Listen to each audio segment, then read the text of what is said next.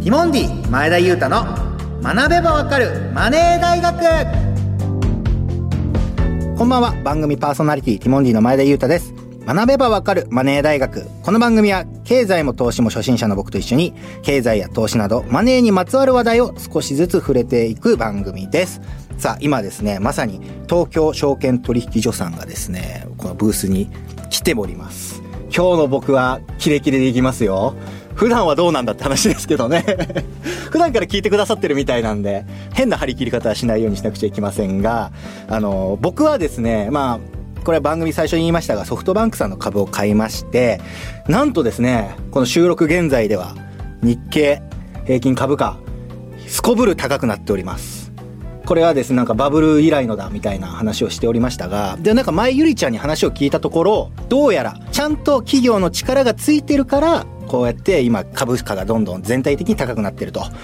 いう中前田がですねソフトバンクさんの株1797円で買ったんですよ。100株。だからまあ大体ざっくりと18万円ぐらいで買ったわけですよ。それが現在ですね1株当たり1966円ということでトータル1万5722円プラスになっております。ありがとうございます。これでも数ヶ月もうほんと23ヶ月で1万5000円以上の利益が出てるってこれ非常に素晴らしいことですねま、さにこう今日本の経済を力を入れていこうっていうのがこう数字に出てるというかただですね前田が25万を元手に始めたわけですよ。ってなると18万円でソフトバンクさんの株を買ったとなると、まあ、大体約7万円ぐらい手元にある状態だったんですね。そこで僕今までたくさん勉強させていただきました。ISS&P500 というですね S&P500 ってあのこの間やったアメリカの経済まあ、日経のアメリカ版みたいなの株こちらをですね買いました。大体1株ってこれでもねすごい買いやすいんですよね。僕が買った時は511円1株当たり。で10株から買えるんですよ。だから5110円から買えるわけですよ。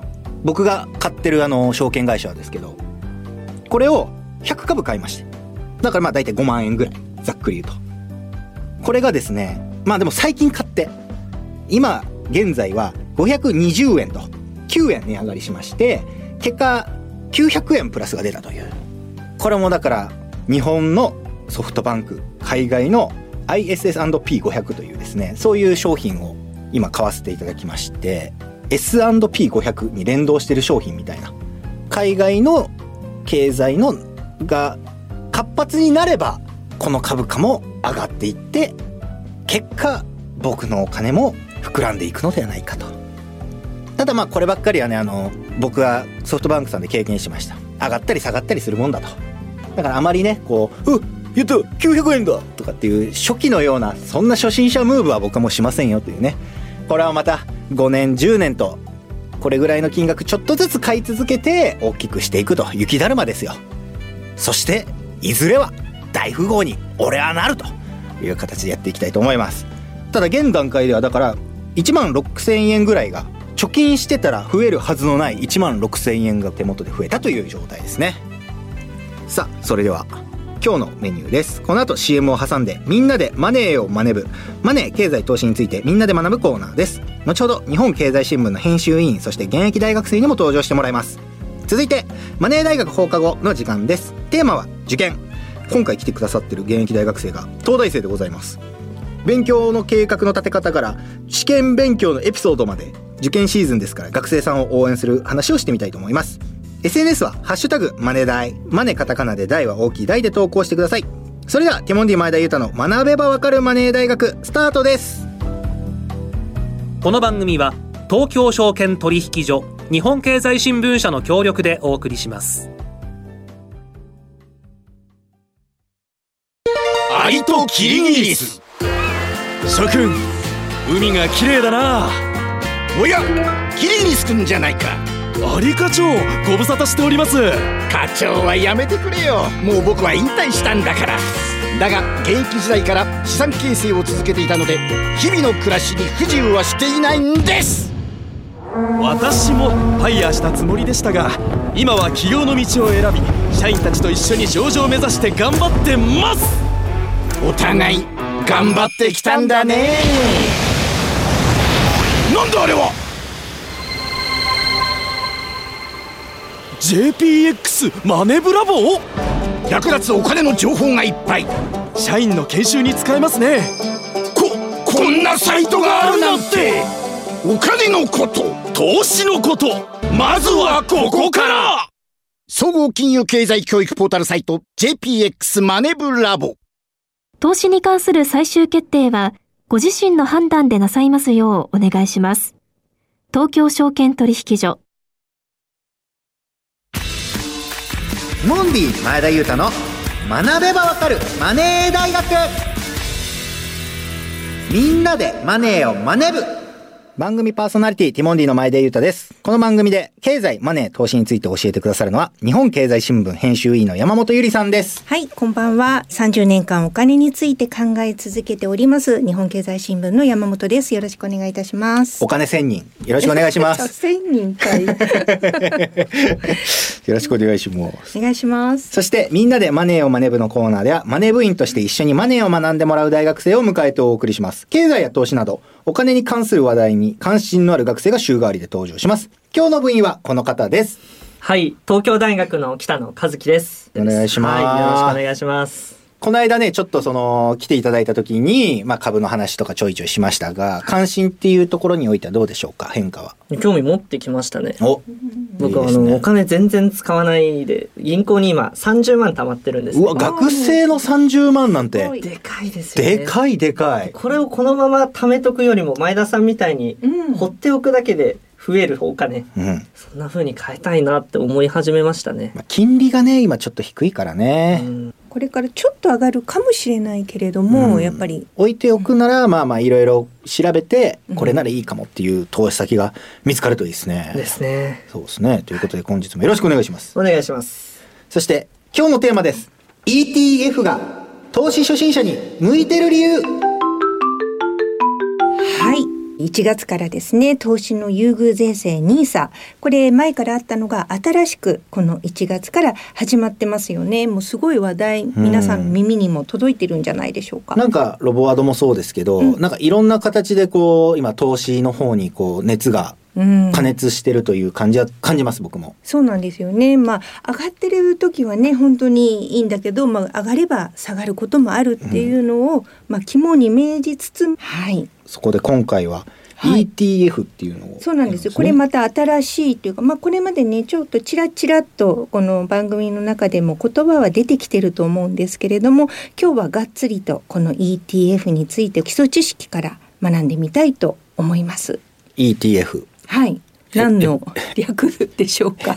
エブリリトルスイングじゃなくて ELT かそれは。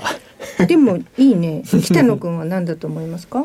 うーん、 Every Time Fund。おーぽいけど。ぽいですよね。一個当たった三つのうちの一個当たってるから前田さん全部違うから、ね北野さんの勝ちですやねっ。たー。早くもクエンターテインメントファンタジいいですね。楽しキラキラしてますね。ね。正解は Exchange Traded Funds ということー。で。全然わかんない。何ですか？それは。はい、まあこれから説明していきます、はい。投資なので何もかもそのリスクがある。今上がってても下がることがある。それこそがリターンの源泉なんだ。ということを大前提にしてイギリスの経済新聞ファイナンシャル・タイムズ聞いたことあると思いますけれども、はいはいあそこなんかでは ETF を過去15年間で最も成功した金融商品というように評価してたりします。えこれすごいぜっていうお墨付きもあるようなものなんであります。ー、ETF とは何ぞやかわかりますか？北野くん。うーん、あんまわかんないですね。前回とかにやってる可能性ありますよ。えー聞いてる可能性、何の仲間だったかな？僕らの僕らの仲間 みんな仲良し手をつないで歩きましょ ETF っていうのは何かの仲間だったんですけど、僕らの仲間じゃないですよ。う。えー、でこの番も組で前にやったあーでもねなんかね、その初心者に向いてるっていう点から察するに、幕の内弁当って言ってたやつだ。おーおーありがとうございます。え投資信託。そうそうそうそうそう。そうありがとうございます。その幕の内弁当を却下されたからあの今もっぱら詰め合わせに変えました。あそうだったんですね。さ 幕の内が評判悪くて。今日はよく分かってなかったんで ピンとこなかったまあ、要はあの投資信託っていうと、まあ、お任せ合同運用。みんなが少しずつお金を出し合ってプロに任せてプロが、まあ、おかずというか、まあ、こんなんいいんじゃないっていうのをこう見繕ってくれてパッケージにする商品これが投資信託、まあ、投信と言ったりファンドと言ったりしますよね。まあ、大きく言えばその投資信託というものの中の仲間であって、うんで ETF はその中でも、まあ、さらに使いやすい投資しやすい特徴のある一族なんだけど、まあ、さらにこうちょっとねイケてるやつみたいな印象でいいかと思います。はい、なるほど。ということで、ここで金融リテラシーをチェック。マネークイズ。はい、ここからはクイズ形式で今回のテーマ「エブリリトルシング」じゃなくて ELT、それ ELT。ありがとうございます。ありがとうございます。やめてください。今回のテーマ ETF についてさらに学んでいきましょう。おはい二人でお答えください。よろしくお願いします。はい、早速第一問。ETF には一般的な投資信託と違う特徴があります。では次のうちその説明として正しいものを選んでください。1番 ETF は一般的な投資信託とは違い証券取引所に上場されている。2番 ETF は一般的な投資信託よりも手数料が高いことが多い。3番 ETF は取引所が開いている日には毎日1回必ず値段がつく4番 ETF の売り買いは一般的な投資信託よりもむしろ株とほぼ同じさあこの1から4の中で当てはまるものを当てはまるだけ選んでくださいじゃあまあ北野さんからどうぞ、はい。なんか初心者向けって言っていたので、うん株と一緒の方がやりやすそうだなと思うので4番。おうんおすごいなるほなんか3番もちょっと怪しいんですどよね。怪しいうん。毎日1回必ず値段がつくとかいうあたりがちょっと怪しいよね、うん。じゃあ北野さんは3番4番はい。前田さんどうですか？僕、もしかしたら ETF で買ったのかもしれないです。何を何を商品今急に？最初にちょっと言いましたが、うん僕が買ったやつは、うんなんかそのアメリカの株のなんか S&P500 みたいなのの、それが上がれば高く売れるし、下がればなんかその分低くなるみたいなうん。元本割っちゃうみたいな。うんうんうんなんか上場されてた気すんだよな。手数料は分かってないですね。なんか本当は調べたら出るんでしょうけど、うんうんうん。あ、買えるじゃん、パーって買ったぐらいだっていう。ね。はい。で、1日必ず値は変動してるんでうん、ついてると思います。だからなるほど134。おお前田さんが最初におっしゃったのの区切りがちょっと ISS P500 って言ってたじゃない、はい。だからそれそれなんだろうと 区切る場所が悪かった IS で切って S&P500 S&P500 の IS だったわけなんですよ。あ ISS じゃないんでですか？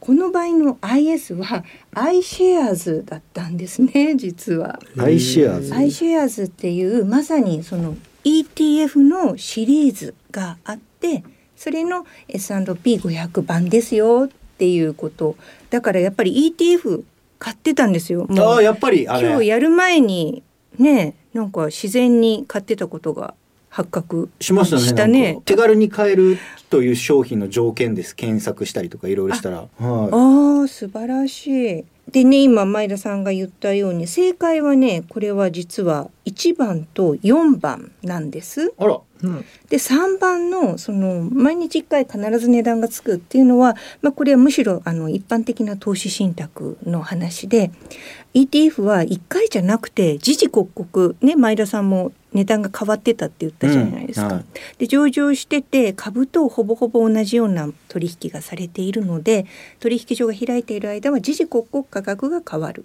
ということなんですよ。な一回じゃなくても。1回じゃないということですね。なるほど。この常に変動する常に。はい。つまり ETF とは投資信託でありながら株式市場に上場されているから株式個別株と同じように取引が可能なんですね。で株式にはそれぞれそのなんか4桁の証券コードっていうのがついてるんですけれどもこれは ETF にもついていて前田さんのやつは1655かなっていうのが証券コードもついています。僕の購入した値動きも見れるってことですね。そうですね。なるほど。一般的な投資信託よりもまあ安いというのがあの ETF のお特徴ではあります。あ、そうなんですね。一般的にはね。手数料も安いし、うんうん。プロの専門家がに任せてるようなうんうん。初心者向けでもあるし、そうですなん。みんなこれやったらいいじゃんってぐらいメリットあは。あ、やっぱそこに来たからやっぱすごいですね。自然にそれを選んでたんですね。ねいや僕もそうでも買いやすくてそもそもいいことばっかりじゃないですか。あそうですねいいことばっかりですそこで第2問 ETF のうち人気のある商品の多くはあるものに連動することが大きな特徴となっています。もうねこれ多分ね前田さん分かってると思いますがえーそのえー今言ってたじゃん。えあるものとは何でしょう？4択でお答えください。1番金利2番株価指数3番経済成長率4番物価指数。それでは北野さん。人気が出るってことはうん金利が高いとやっぱ儲かりそうなんで1番金利ですうん、金利に連動してる。うん前田さん株価指数。まあそうでしょう。そうでしょう。やったでしょうこすいませんれすいません。あれ前田さん株価指数何を覚えてますか？まさにでも僕が買った、うん。あの S&P500。そうそうそう。これアメリカのうん。優秀な企業たちをピックアップした日本の日経平均株価と同じようなのはアメリカ版。そう。すごいすごい。が S&P500。日経平均は何社？なんだっけ 100何本みたいな。225 225だ。そう日経225 225 社。S&P は代表的な500社。500社。はい。アメリカの優秀な500社を選んで。そうそうそう。指数にまあ連動するということになっています。で ETF はそのそうじゃないのもあるんだけども、まあ、人気が高いのはこういう株価指数に連動するそういうのをインデックスファンドって言いましたよね。なんか日経平均株価と連動してる商品があって、うん丸ごと日経平均に投資しているがごとくのファンドっていうことだから、インデックスファンドなんですよね。だから例えばソフトバンクだけだと、まあ、ソフトバンクが頑張んないと株価は下がっちゃうわけだけど、でこれがいわゆるその分散効果っていうことなんですね。なるほど。はい、確かにそれは初心者向けでもある気がしますね。まあそうですね。はい。で日経平均株価と連動型の ETF であればその日本株全体に投資していてで SP500 もそうだしあとはニューヨークダウっていうのもあるのでそれこそ分散投資の真髄なわけなんですね。なるほど。はい。あとはさっきコストがその一般的な投資信託に比べて安めなのが ETF の特徴だって言いましたけどもこれもやっぱり指数に連動するということはまあそれだけコストカットができるっていうことなんですよ。どどういうことですかそれは？なんとなくわかりません？そんなそこまでできた子じゃないですよ。だってほら詰め合わせパッケージをはい。このファンドマネージャーが一から詰め合わせようとするともうすごいいろんなことを考えないといけないじゃないですか。分野だって株もあるし債券もあるしはい。金もあるしとか、まあ、それがどんどん変わっていく中で市場平均よりも俺はそれをアウトパフォームするもっと市場が気づいてない優秀な人だけ選ぶぜって考えるファンドマネージャーってすごく大変じゃない？だからやっぱりそういう人にはいっぱいお金もあげないといけないけれども、手数料ってことですな。そうですねそこに跳ね返ってくるということですね。もっとだからこうコストパフォーマンスのいい運用がインデックスだとできるということなんであります。うそもそももう500社とかうん、225社とかも決まってるわけですもんね。そうなんです。詰め合わせを考えなくても。そうなんです。なるほど。だからその分コストが安く済むってことなんですね。はい。ただなんか ETF 種類ってどんなもんなんですかね？そうなんですよね。だからなんかそう考えるとそんなに数なさそうな気もしますが、だって日経平均225とうん東証トピックストピックスとか、はあとそれこそ S S&P500 くらい、第3問。あ始まった。はい。現在東証に上場している ETF はいくつぐらいあるでしょう？近い数字が正解にします。じゃあ北野さん。うんさっき前田さんが3つ挙げてくれて、うん。3つは確実にあ3つるねは確実にあるんですよ、うん。まあ5個くらいですかね。5はい、はい。前田さん。国の数だけあるみたいな国の数国連加盟国って今100いくつみたいな感じか。100いくつ？はい。正解は2024年初めの時点で内国う上場、まあ、日本の上場と外国の ETF 合わせて314。へねすごいね。なんか結構いろいろありますよね。まずはやっぱりこのベーシックな ETF っていうのを投資してみてあとはもう本当に限られたお金だけれどもその気になる特徴のあるものを組み合わせたりとかいいと思います。なるほど。ということで今日のクイズ対決はもうなんか勝ち負けというよりね前田さんがやっていたっていうの驚きで、前田さんの勝ちやっぱ経験は東大にも勝ると言いますからね。やったー勝てませんね。偏差値はい。ただまあ実際この ETF っていうのは普通に証券会社僕がね。解説してうん。そのまま買えるもんなんですね。そうなんですよ。調べて。そう。だから ETF に投資したければどうすればいいですかって言われればまあだから普通に証券会社に口座を開設して株を売買するように ETF を売買すればよろしいということなんですね。なんか検索したら出てくるわけですもんね、うん。S&P500 うん、って勉強したんで、うん。この間。あそれで検索して。検索したら。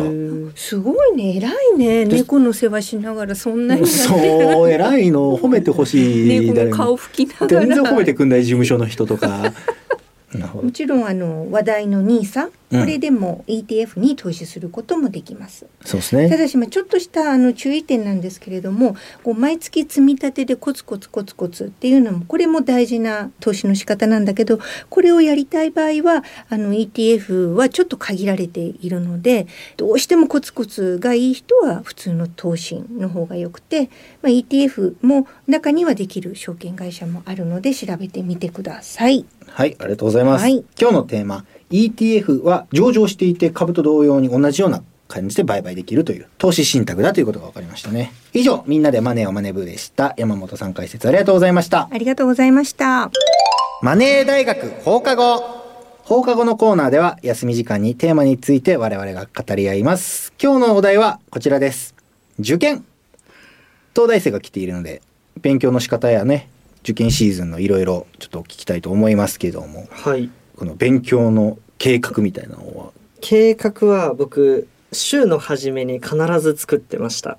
え和樹スケジュールみたいな和樹スケジュールノートを持ってたんですよ。ノートを作るんだ。ノート作るんです。でそこに1週間のもう時間単位のスケジュールですね。9時から10時は数学のこれをやります。10時から11時は国語のこれをやります。みたいなもうあとは1週間は決められた通りに動くだけ。それさちょっと気分が乗ってったらさ、はい。もうちょっとやっちゃおうかなとかさ、なんか進みがいいからとかさ今日ちょっとこの国語乗らないから短めに切り上げてとかってしちゃわない？あります。あるんですけどでもそれすらもカバーするかのごとく一応1時間空きの時間を作っとくんですよ。ほでなんかちょっと気分乗らなくてできなかった分をその最後の1時間に頑張って終わらせるっていう。どういうのをモチベーションに頑張ってんの途中？僕は大学に入った生活をずっと想像してました。でなんかあの東大の写真とかを待ち受けにしたりして スマホを眺めるんですよ。かわいいこの頭に通るんだ。そうなんですよ。ゆりちゃんはそうやってやってた、だから落ちたんだ私。東大ゆりちゃん落ちたの東大なんかさこうさっきね北野くんがあの赤本27年分やってるとか言ってた、それまでやんないとダメなんだね。努力の人ですね。すごい、うん。でもなんかそこ努力そのものというよりもそのモチベーションを維持してたのがすごいなと思うな。確かに。でももちろんモチベーション落ちてずっと寝てる日みたいな。うんのもあったんですけどでもなんか落ちてたら後悔するよなっていう方が強かったんでへへえさすがに受かった時泣いたでしょ。泣きましたね。そんだけ頑張ったらね。泣きましたね。で親に急いで LINE しました。受かったよって。そうです。そ最したら高親がもう職場中で周りの席の同僚に自慢をしてたらしいです。最高じゃない。今まさにね受験のしてる子たちもいるかもしれませんけども、まあ、就活も含めね何かこうアドバイスかなんかありますかね？高校生とか、受験ってすごく人生の分かれ目だと思うんですよ、うん、だからこそやっぱ後からああしておけばよかったなって思わないような過ごし方をできるといいんじゃないかなと思います。ここで頑張れないとね、うん。と思うかもしれないけど 通った人はいいけれども落ちた人も別にこれじゃ終わりではないし、うん。本当に。あの落ちたゆりちゃんからするとね。そうそうだよそれ。三十三十年以上前のなんかあれだね。前田さんもでもだってあれでしょ？いっぱい受験してるでしょ？全然受験は僕もうスポーツ推薦であの高校もあれよあれよという間に。大学もスポーツ推薦？大学は指定校推薦でするっと言っちゃって。で大学院だけちょっと受験というか試験みたいなの受けましたけど、僕は割と求められるところに身が流れていってる感じですね、うん野球もなんか10校ぐらいから来てくれって。言われて、すごいね。求められる男求められて困っちゃう。自分で言ってて笑っちゃ世話ないわ。まあでもいろいろな生き方ありますからね、うん、勉強してね。夢をつかむ子もいれば、ね。僕みたいにフラフラフラフラうん、こっちおいでっていうところに行く人もいたりね。うん。この辺りで放課後は終わりです。今日の解説は日本経済新聞編集員の山本ゆりさんでした。ありがとうございました。ありがとうございました。今日のマネ部員は東京大学3年の北野和樹さんでした。ありがとうございました。ありがとうございました。受験生の皆さん最後まで頑張ってください。次回もお楽しみに。ティモンディ前田裕太の学べばわかるマネー大学。さあということで毎回ですねこの予定している尺よりもたくさん喋ってしまうんですね我々はね。なんで結構時間オーバー気味ですけど。まあまあでも僕は全く受験というものをね経験してこなかった分本当に世の中のみんなって大変な思いしてるんだろうなと。自分をねこれ落ちたらダメだっていうプレッシャーをかけながら受験を受けるっていうその事実がすごいなと思いますね。僕も逃げてきて逃げてきてで気がついたらオレンジ色のやつに芸人にならないかと言われて。気がついたら OK してましたから。まあまあでもなんか落ちた受かった受けなかった就職したに優劣はないですからね。その場で一生懸命やるという事実が大事ですから。皆さん受験頑張るという決めた人は本当に頑張っていただいて。それ以外にも何か自分で決めたことがあったら頑張っていただきたいと思います。さて番組への質問やご感想は番組サイトにあるメールフォームからどしどしお寄せください。そしてラジオ日経公式 SNS もフォローしてください。お願いします。番組のご感想は「ハッシュタグマネダイ」で投稿してください。明日からポッドキャストでも番組を配信します。そして身近なお金の話など資産形成について分かりやすく解説するサイト JPX マネブラボ。こちらもチェックしてみてください。ティモンディ前田裕太の学べばわかるマネー大学。お相手は前田裕太でした。来週も水曜夜6時にまたお会いしましょう。バイバイ。この番組は東京証券取引所日本経済新聞社の協力でお送りしました。